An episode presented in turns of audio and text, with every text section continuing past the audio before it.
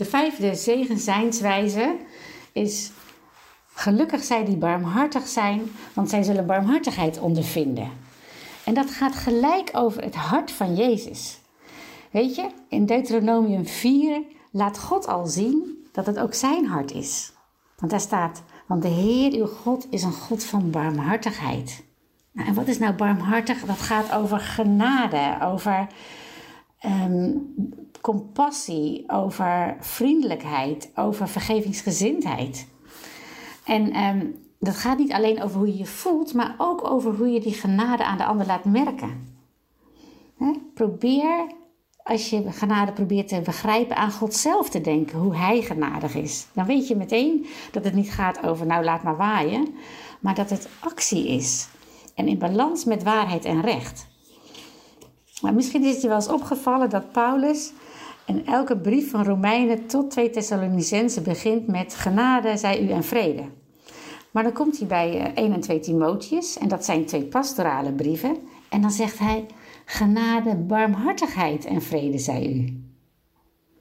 In het Engels, want wat is nou genade? Dat is moeilijk uit te leggen. In het Engels zie je het verschil tussen grace en mercy.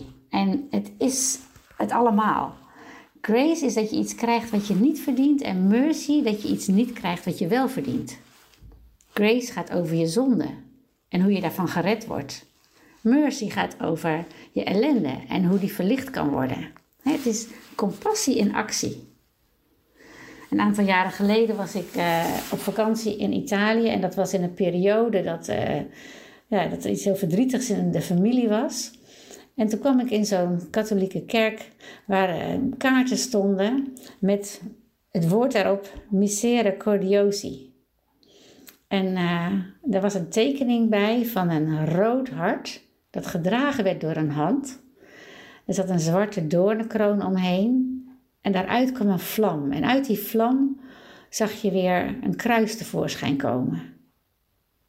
Nou, dat typeerde voor mij barmhartigheid. Dat is het hart van Jezus dat met mij meeleeft. En ik heb het nog steeds op mijn spiegel hangen als herinnering aan die tijd, hoe Jezus mij toen getroost heeft. En je kunt je afvragen: ben je een vergevingsgezind persoon? Of heb je er misschien plezier in als iemand die jou pijn gedaan heeft, dat je die straft? Ik moet toegeven dat ik vroeger een keer op mijn werk iemand een hele poos doelbewust heb genegeerd die over mij roddelde. Totdat we het uitspraken en totdat ik die persoon in mijn hart vergeven had. Toen was de relatie hersteld. En zo kan je merken of je hart genadig is. En je merkt als je hart genadig kan zijn, net zoals in Efeze 4 vers 32 staat: wees goed voor elkaar en vol meeleven, vergeef elkaar, zoals God je in Christus vergeven heeft. Dan zal je de aanvulling van deze vijfde zegenzijnswijze ervaren, namelijk: je zult barmhartigheid ondervinden.